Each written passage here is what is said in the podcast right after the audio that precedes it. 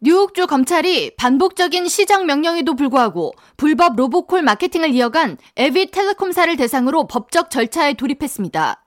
레티샤 제임스 검찰총장은 23일 성명을 통해 에비드 텔레콤사는 지난 2018년 12월부터 올해 1월까지 총 245억 건의 robocall을 수행했으며 이 중 수신 거부 목록에 있던 전화번호로 75억 건 이상의 전화를 걸었다고 밝히며 이들은 발신자 아이디를 스팸 전화가 아닌 것처럼 위조해서 전화를 받는 비율을 높이는 등의 불법 행위를 일삼았다고 설명했습니다.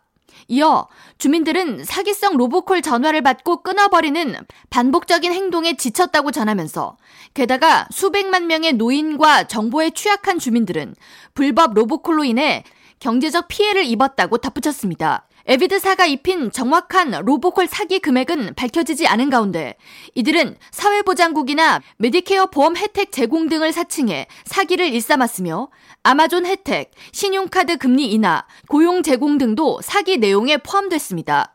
연방통신위원회는 에비드사를 대상으로 불법 robocall 전송에 대한 주의 알람을 최소 329차례 보냈지만 회사는 이를 무시하고 불법 robocall을 지속적으로 시행했습니다.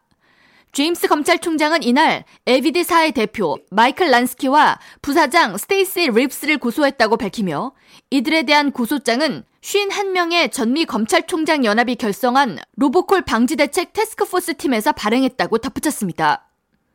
한편 이와는 별도로 뉴욕주에서는 텔레마케팅 회사들이 광고 시작 시점에서 고객들이 수신 거부 여부를 선택할 수 있도록 해야 하고 홍보사의 이름과 담당자의 이름을 꼭 밝혀야 하는 법안이 실행 중입니다.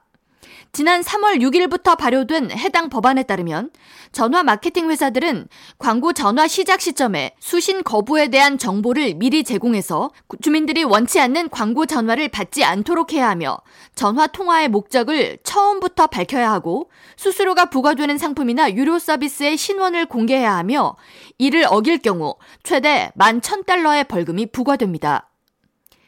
K라디오 전영숙입니다.